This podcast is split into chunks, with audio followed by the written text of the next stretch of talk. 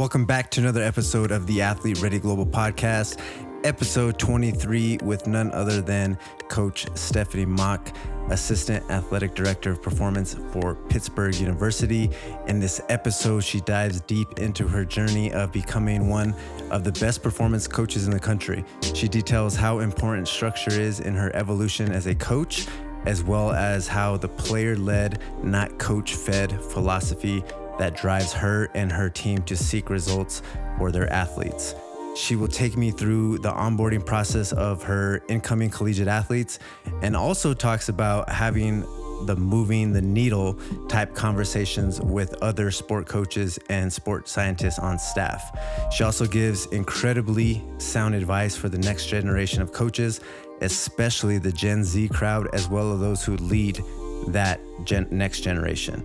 Make sure you stay till the end to know what Coach Mock's guilty workout pleasure is that fuels her own training. It's all next on the Athlete Ready Global podcast. And whether you are listening on the podcast on Spotify, Apple Podcast, or watching on YouTube, please be sure to like, comment, and subscribe.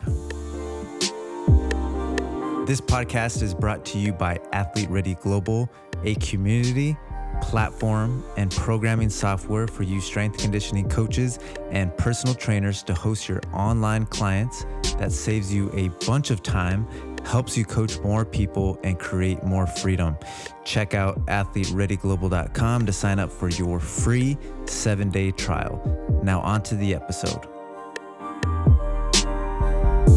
How are you doing? Doing great. Pretty busy day? It's actually my brother's here um, too. He drove in from New York City um, nice. because he uh, lives up there and he just Okay. got in. So he's he's somewhere floating in the background, hidden. How far of a drive is that for, to Pitt from, like, he's from NYC? Yeah, Okay. uh, he's from here, but he lives in NYC. But it's like six hours, maybe something like Oh, that. okay. That's not. So Awesome. Yeah. Well, I'm excited to talk to you. Birthday coming up. Very Say it again? soon. So it's on Friday, and my uncle's birthday is tonight. Um, so that's why thank you so much for being able to move it up. Yeah, absolutely. No problem. Thank you so much for joining me. I appreciate your time. You know that. Yes, I'm yes. super excited to finally talk to you. I mean, I've heard so many great things about you, and I even made a post on Facebook. I don't know if we're Facebook friends or not, but I got, Okay. you know, I think I deleted my Facebook like a long time ago. Oh, really? Oh, yeah. There's a, numerous people that wrote on there. Oh, she's awesome. You know, I can't wait to hear it. So, got me really excited. So, I appreciate it. Yeah. All right. So for those listening, tell us a little bit about your story, you know, as you were as all the way from childhood to kind of how you got to where you got today. Yeah. So childhood, I grew up in a, a small town called Butler County, uh, Pennsylvania, which is north of Pittsburgh. Um, grew up there. It's kind of like uh, Podunk Corn Town ish, uh, Okay. in the middle of nowhere. Grew up there, and not many people kind of like got out of that space. Mhm. So it was pretty cool.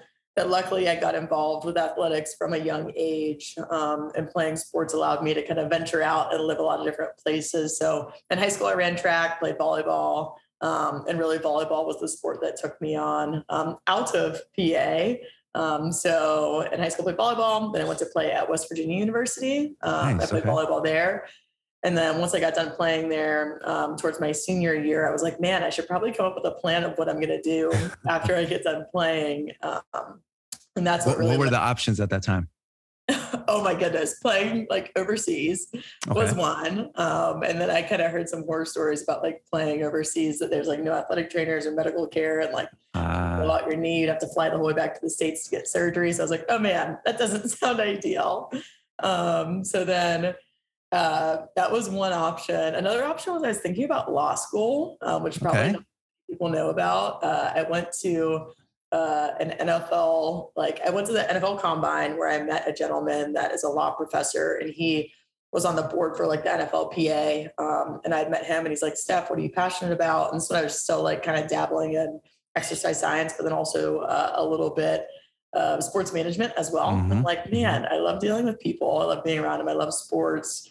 So then I went to uh, like a law conference to be an agent, and that was in Atlanta a hot minute ago. And being at that, I was like, yeah, I don't, I don't foresee myself being an agent. It doesn't really Mhm. seem like my plan long term. So that allowed me to get some clarity on like, all right, I love training. Uh, I love that portion of I'm like five foot two and playing volleyball at a high level. Like you definitely have to to be either really so tall. so you're a setter. I'm sorry, what? What what position were you? Libero. Okay. Yeah, or like DS. So the one Okay. short people, like one short person you need. Okay. Um, was that one short person, and everyone else is 18 feet tall because he'd be like traveling in the airport and stuff. And everyone's like, "Oh, are you the basketball team?" And then they see me and be like, "Oh, you must play soccer." And I'm like, "What the heck?" Uh huh. Uh huh. And then, So, so uh, from that moment, so you decided, okay, yeah, uh, being an NFL agent's not for me. Exercise Yeah. science, I want to go that route. yeah, some- law somewhat- school. Definitely don't want to venture down that that rabbit hole. So that's when I really figured out. And I did like a random internship with the Penguins and like marketing uh, over like a Christmas break to get some hours. Um, but then yeah, I think like dabbling in new sports, and I dabbled and I worked like a silent auction at a Pens game one time, and I just sell like random pucks to people, and they had to sign up. So that was interesting. I was like, yeah, that's not it. And then the Mhm. law school thing that sounds like it takes a long time. So that's when I landed on. And I always loved training. My parents were like, hey, do something that you love doesn't so it doesn't feel like a job. Clearly we work a lot of hours. So um, Mhm. it's important that you do love your job. And I had a, a really great strength coach. Um, my first strength coach in college at West Virginia, his name's Corey Swine. He left my, like after my second year to go to Michigan to work with football. Now he's at a really cool career path. He worked with special ops and then um, now with NASA, but he has Oh, wow. taught me a lot and I've stayed in contact with him and he's always been a great person whenever I call him to get feedback. Um, he's super unbiased with that feedback. So it's super helpful for me. Absolutely. So from that moment, what was the next opportunity? How did how did that come about? My next opportunity. So I got done interning at West Virginia with athletics. Then I left WVU. And that's when I um, went to Pitt for the first time. Okay. Um, so I worked for. Oh, so you already had a stint at Pitt prior. Yeah. Oh, like cool. Okay. 2012, A hot minute ago. Oh, so, wow. Um, Okay. had that one stint. Then I went to 2012 to intern at Pitt, and then I left there to go to Clemson. That's when I kind of went through the South a little bit. I was at Clemson for five years, uh, which I did not expect. I literally went down there. I went to live with a, a great woman, Miss Harden, um, and she thought she was taking me in, a family friend, for like a year possibly, and then I stayed for five. And she's like, "What the heck?" But I was lucky she put me up. Uh, I rented out her lake house and all that. So it was a pretty Oh, good nice. Oh yeah, absolutely. That sounds awesome. Yeah, I started as an intern, GA for two years, assistant for a year, and then assistant director for almost a year. And I thought, like, when I moved in that assistant director role, I remember uh, Rick Franzblau, the head guy down there now, Olympic Sports. He's like, "All right, Steph, like, I expect you to be in this role for like two to three years, and we're going to prepare you to take on that first head position, and then you'll, like, you'll be on your way." You know, Wow. so I was like, "All right." But then that did not work out. I was like nine months into the assistant director role, and then I got a phone call from Mississippi State, and I was like, "Okay, well, here we go. This is happening a lot faster than I thought." Wow. Um, so yeah, that's when I ventured towards all that, and it was a lot of fun. Um, Mississippi State, I was there for three years as the director of Olympic sports. Kind of built it from scratch. Uh, went in there. The administration asked me to do a SWOT analysis of the two weight rooms that were there. Um, literally rebuilt the staff from from bottom up, from making full time positions, making a sports science position, like a, an intern position, and then kind of got things all built up to where I wanted it to be at. And then Mm-hmm. that's when, of course, Pitt came calling, and I'm like, oh man, I'm gonna. They wanted you home. Yeah, I was like, oh man, I just built this beast up to like be where it's at, and now it's kind of like working on its own, and and then I'm like, all right, now I'm gonna take on a new challenge, right? And so yeah, coming to Pittsburgh, I interviewed. Everything just seemed to the resources, the people, um, and then of course it is home, so it kind of really fulfilled that personal and professional side of things, and Mhm. yeah, no, I've been at Pitt literally for a year. I started last June, spoke at Summer Strong, which was a lot of fun, but literally my car was packed up with stuff. And I was literally leaving Mississippi, spoke at that, and then continued to drive on up to, to Pittsburgh. I heard a lot of good things about Summer Strong as well. Yeah, it's a it's unique. It's Yeah. unlike any conference you'll ever go to. And um, I think they do they do a really, really good job of bringing a lot of different people together of different Mhm. backgrounds. It's quite diverse. Uh, and you meet people that like you would not traditionally meet at a just a regular S&C conference, which I think makes it super special. They're Yeah, the energy seems a lot different. Oh yeah, Yeah. yeah, I think yeah, they just create a, an environment that you can't find everywhere. It's it's just unique and like I always have to go back. I just really enjoy it like every year. Um, and you're always taking new tidbits, not only just from an S and C practitioner side, but like new contacts that you just don't even know like who you'll meet and how they'll help you out like in your lifespan. But I think uh, it's just they do a really good job of connecting people from like whether it's the tactical setting, the college setting, the pro setting, even like hunting, you know, like it's just like it's insane the kinds of people they can bring together and create this common bond and have conversations that like you wouldn't have any other place. So definitely recommend it 100%. Yeah, I need to get out there for sure.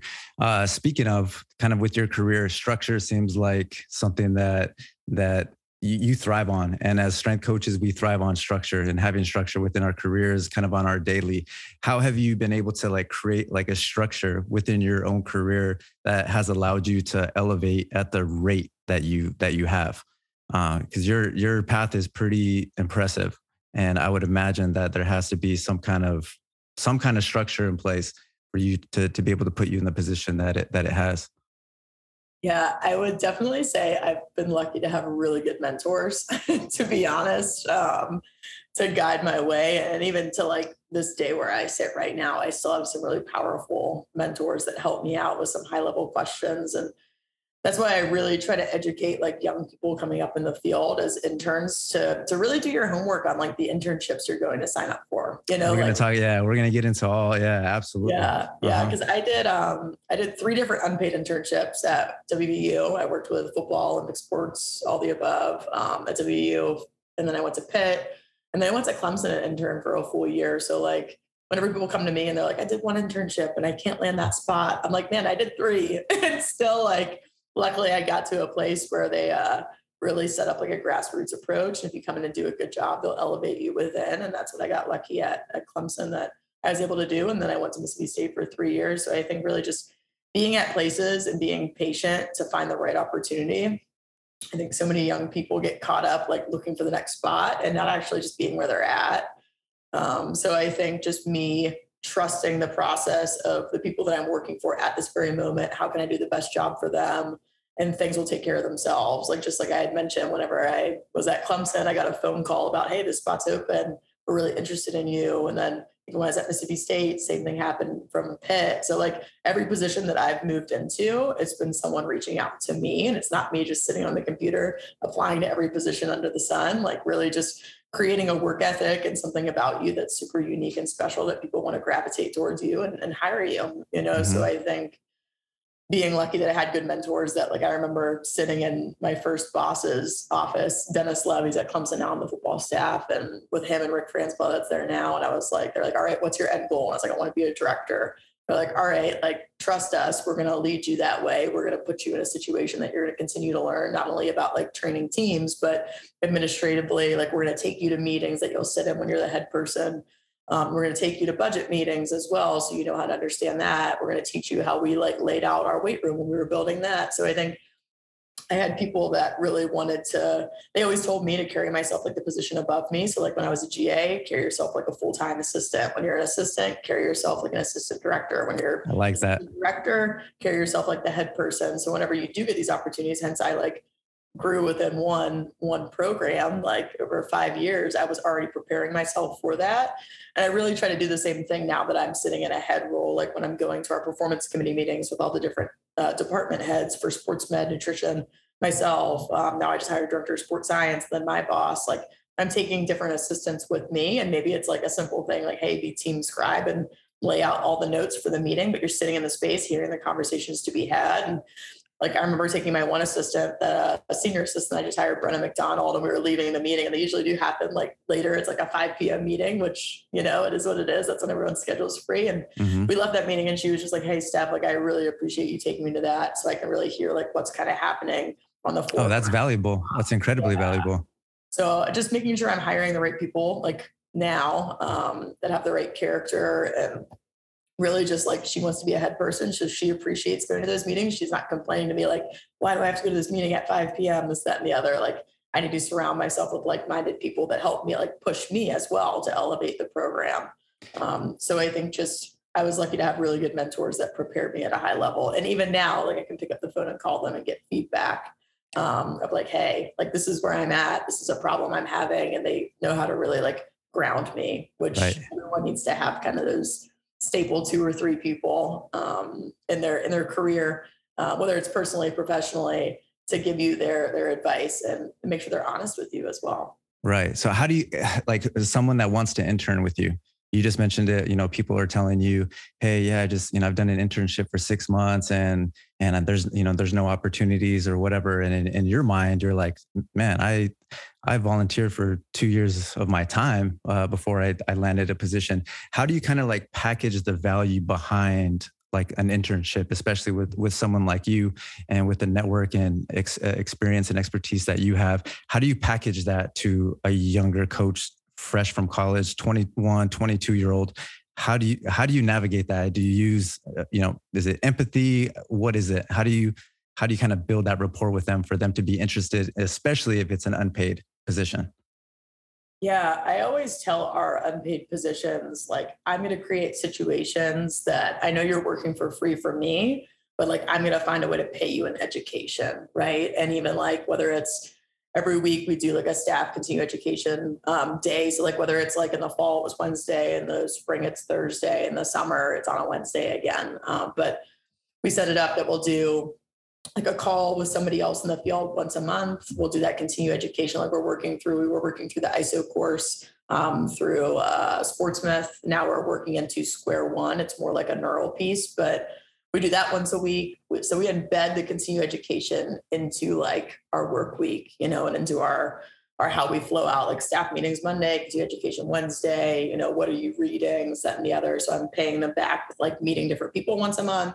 And then also just putting different information in front of them for free that like clearly I have to pay for, but like it's my job to to pay it back to them. So I think as long as you're you're running a program that like we have core values and one of the core values and pillars for our staff, whether it's full-time staff or interns, um, is just a relentless pursuit for knowledge. You know, we're constantly pushing. And it's not just the young people, it's myself from the top. So I think as long as you embed that into not only like clearly we want to create the best product for the student athlete, but we want to create the best product for of ourselves, um, paying them back in knowledge. It's not just the cleaning piece, right?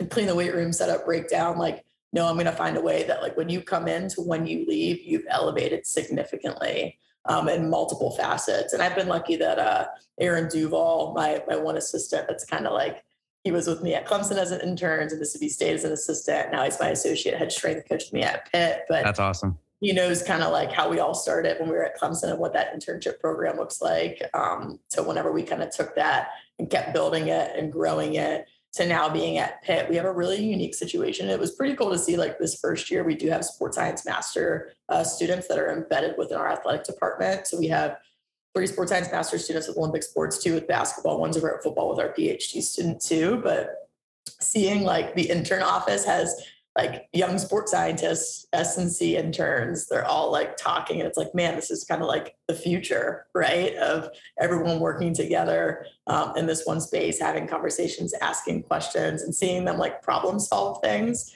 It's pretty cool. Um, and that was one of the big pieces when I came to Pitt. They were like, we have like from an academic side, our sports science uh, master students that'll help out. They're with us for a year. We have the neuromuscular research lab that we have like a DEXA scan and we're running a study with that.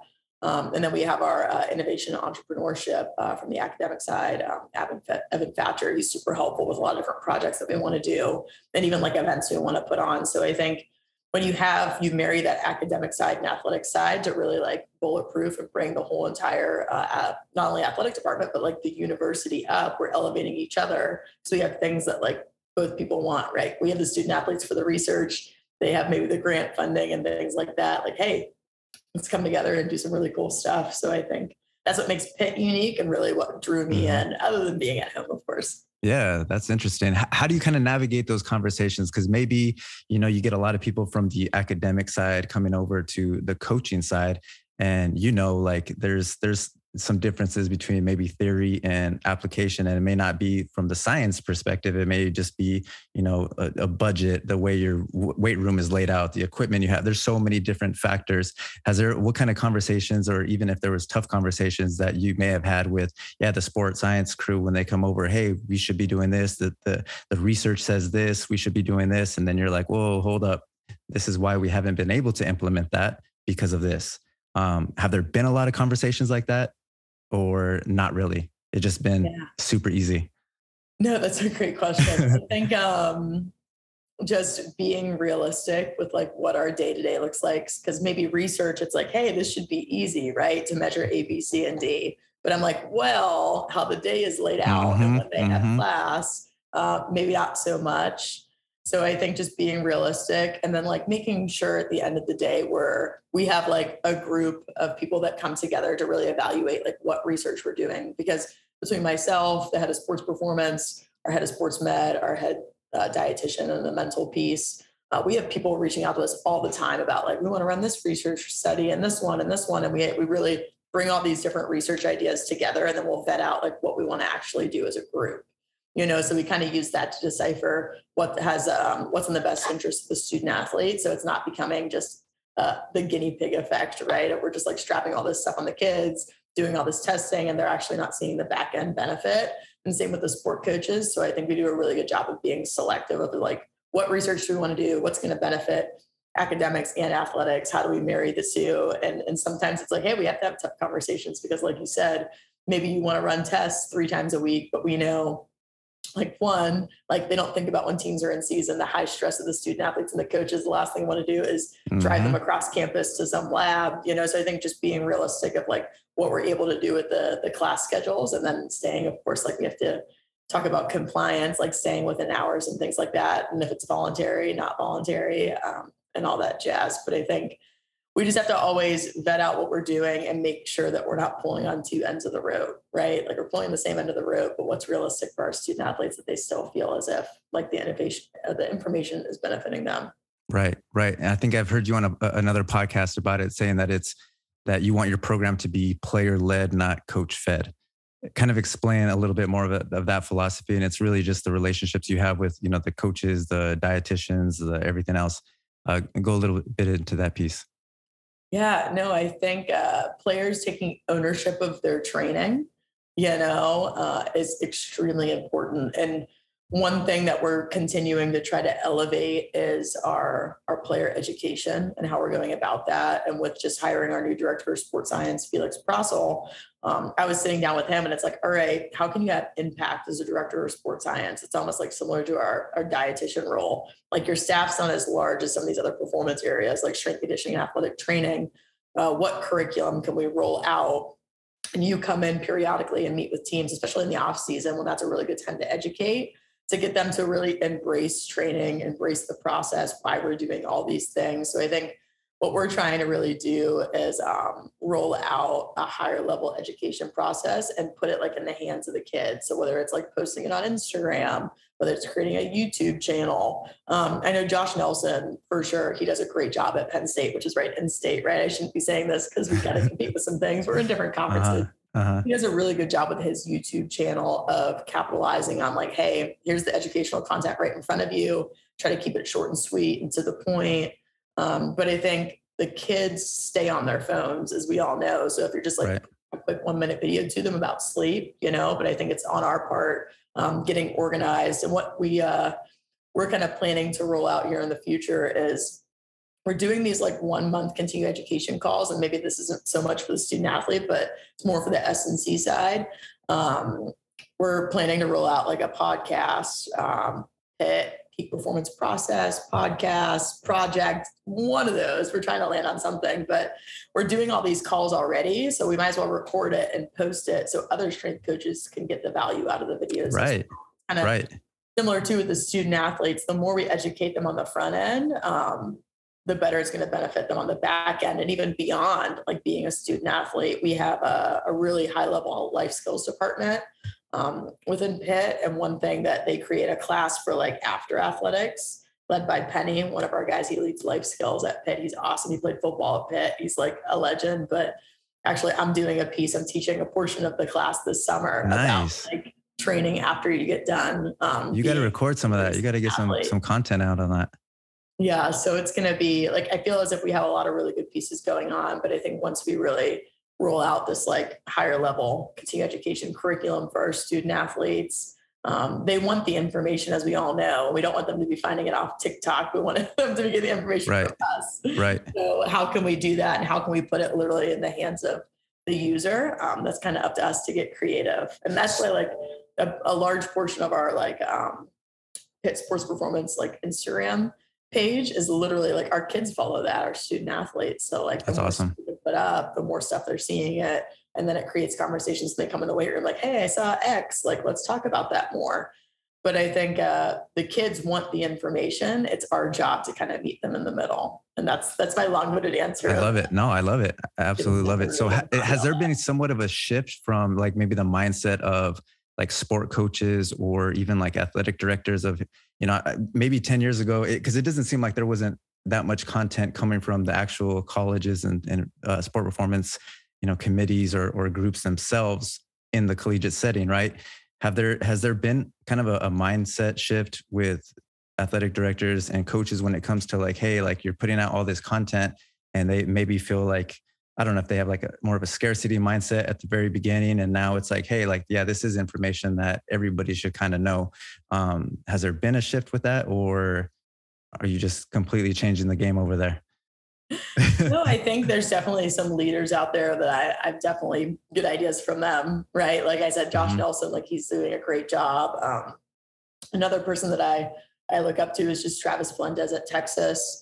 He's like five years ahead of us when it comes to the sports science department and game. And I speak about sports science a lot right now just because I'm like over strength conditioning and sports science. Uh, that's why we kind of like deem it sports performance. I'm the assistant AD for that. But uh, right now we're just really on the trek of like I laid out a three year plan for where that program is going, and it's like, all right, how can I learn from other people's mistakes of like the Trailblazers if who started it?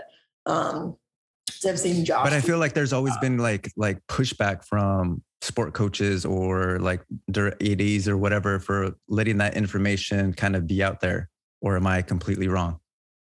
No, I think um the information when you're saying like more of like the educational stuff or the educational the content all of that i feel like you know five years ago this this conversation may not have even happened about that and now it's like you all may roll out a podcast and all these things it's, it's amazing and i hope to see other colleges doing that to, to educate the masses i would have just thought like you know with the kind of the old school mentality of, of some ads or sport coaches like oh i don't want all, all of our, our stuff out there because they think for whatever reason, I don't know. There, it, it's the different. exactly, exactly, sure. exactly. No, I think that's a that's a really good point. But I think now uh, more than ever, like uh, really representing and pushing the brand. You know, whether it's the Pitt brand, all the other universities, from a recruiting standpoint, like smart. It's mm-hmm. all our job, and I, that's why um, Heather, like our AD, she's awesome, and she's all about like, hey, how can we push the envelope? To really get ourselves recognized in a clearly a positive manner. You never want to be recognized in a, a negative manner. Um, and, and we have to just look at maybe 10 years ago, like clearly social media and podcasts like this, like they weren't so readily available. I think now, if you want to keep up with the Joneses, like if you're not in a lot of these spaces, whether it's Instagram, TikTok, Twitter, um, and that's how like we use a lot of these things for recruiting for like interns, you know, um, young people. Like we had we have two interns this summer one from england and one from france you know and how how could we find these great professionals all across the world unless you're living and breathing on on some of these social media channels? So i think we use it not only like our page for recruiting um, great young minds to come in and like minded be like hey you know what? Like i really like what they're doing. I want to go learn about that. Like hey you kind of like like what we're putting out there. This is how we think you think like let's bring in like-minded people to really push the envelope and lift everybody up. And i think same thing like with the craziness of all things recruiting right now like how can you stand out in a positive manner and people want to go be a part of that? You know you got to kind of put yourself in that space and meet the kids halfway. All mm-hmm. these crazy gen z x all the above right? Yeah speaking of gen z so have, have you noticed a, a big difference of hiring on gen z's kind of their you know their mentality work ethic just kind of everything all together. Have you noticed a huge difference between them now and you when you were at that stage in your career? Yeah i feel like there's been a, a paradigm shift of like yes. let's yes. say 10 years ago when i was interning um, coming in as a strength conditioning intern the first thing i wanted to do was like get on the floor and coach kids right and work with every team and every student athlete. So like as an snc practitioner i was like living and breathing all things warming people up, cooling them down, like looking at the lift sheets, keeping lift sheets. I'm like, oh, it's a magic lift. You know, back in the day, I thought mm-hmm. like every lift sheet was gold, even though clearly I'm like, oh my goodness, uh, uh-huh. why was I keeping all these sheets of paper? Mm-hmm. But um, so like everyone wanted to learn things, all things like X's and O's, periodization, strength training, coaching. now when our interns come in, I think it's completely shifted to like the first thing that interns want to learn about is the technology. Like, oh, force plates, like I want to learn about that, force frame, dynamo, um, NordBord, GymAware, Catapult. Like that's the first thing that they want to dive into and not getting on the floor coaching. So I think like the whole technology piece, um, and everyone's head buried in phones and they're like, oh, if I want to get hired, I have to be able to do all of this. And it's like, man, well, that stuff can be probably learned at a, a little quicker rate of like how to run someone through a NordBord test versus like actual building relationships, communication styles. Um, so I think clearly we have to marry both because you have to be able to do both. Uh, being a hybrid role is like I love hybrid people and people have worked with a lot of different teams, whether it's rotational sports, sprinting, field sports, um, all the above. So I think uh, really being able to develop that full skill set. But yeah, that's where I've seen the crazy shift of like I think Absolutely. about myself 10 years ago to now our interns coming in and I'm like, guys, it's not all about like, yeah, maybe you can put handout catapults and this, that, the other, but can you like run a group and warm them up and hold everyone's attention and and do it at a high level? Um, so I think it's like this weird paradigm shift of like, it was here, now it's shifted the way over here, but when is it going to kind of get back in the middle? Yes, absolutely. All right, to end our show, we're going to have a little bit of fun here. Um, I'm going to give you some questions. They're not going to be so many relating to strength conditioning. Uh, you can answer in a couple words, a few sentences, whatever. Cool. Awesome. All right, so I'm going to read these off here. Um, favorite sport to watch growing up? Football, for sure. Football. Okay. Favorite pre-workout? Oh goodness. I don't really. I love Starbucks. That's okay. my pre-workout. So coffee. Okay. Okay. cool. Uh, favorite post-workout meal. I mean, Roots is our place in Pittsburgh. Okay. Okay. Okay. Like, what, what I, kind I'm of terrible co- at cooking, so I definitely um, have no need to be in the kitchen. What so kind Roots, of food is that? It's like you can make your own bowl. It's like okay. kale, rice, chicken, okay. you name it. It's almost like Chipotle, but okay. Okay. Uh, Alanis Morissette or Gwen Stefani? Gwen Stefani. People said like my hair used to look like hers when I wear it all big and crazy. Uh, okay. and Fergie. But yes, as a side note. Missy Elliott or Nicki Minaj? Missy Elliott. Oh, okay. Awesome. I Classic. knew it. I knew it. All right. Is work life balance a verb or a noun? Work life balance is not a real thing. Thank you. Thank you. Thank How about you. that? Yeah. yeah. Thank you. Thank you. you figure it out. exactly. Well, that's another episode for sure. For sure. Um, what is your workout like guilty pleasure to listen to that you may not tell anybody about, but it's something that you just kind of listen to that's funny. For me, it's I listen to I like Pink. Um, okay. Uh, what what would what would you say is your guilty pleasure? Oh, what, while while you it's work funny. out yourself when the, the staff knows I'm training, or like I usually train super late in the day, everyone else is gone. But like the first person, my one assistant, senior assistant Brenna, she comes into the morning. She's like, "Oh, I know Coach Mock was lifting last night. Buckcherry is one of my oh, favorites, wow. which is kind of funny. Yeah, that's uh, awesome. But they know when that turns on, like, oh, Coach Mock must be lifting. So yeah, she was. Yeah, she was lifting. Awesome. All right, who whose voice would you want to narrate your life story? Oh goodness, who is the guy from? I'm trying to think of the car commercials. Um, it's like a very ah, smooth... I know. Yeah, I know exactly. Uh, I know exactly what you're talking about. Yeah, terrible. I know exactly what you're talking about. Uh, yeah, I'm gonna have to add that on later for sure.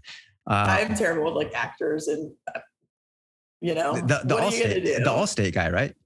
Yes. Yeah, yeah, yeah. I don't, I don't know his name. Uh, We're but yeah, I know you're talking about. Yeah, for sure.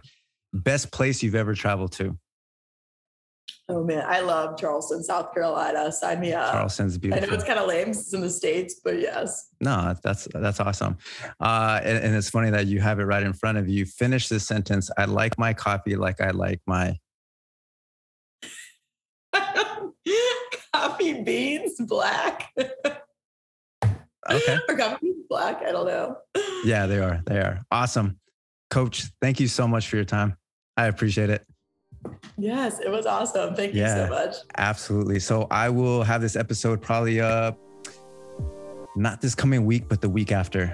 and I'll be able to, to send it to you before, um, kind of send you the, the audio and we'll have the video up on YouTube as well. So awesome. thank you so much. I appreciate your time. No, it was great. Thanks so much for having me on, Jared. And stay absolutely. in touch. We'll yes. have to connect again at some point. Maybe yes. you can be on our podcast once we get it Yeah, absolutely. Anytime.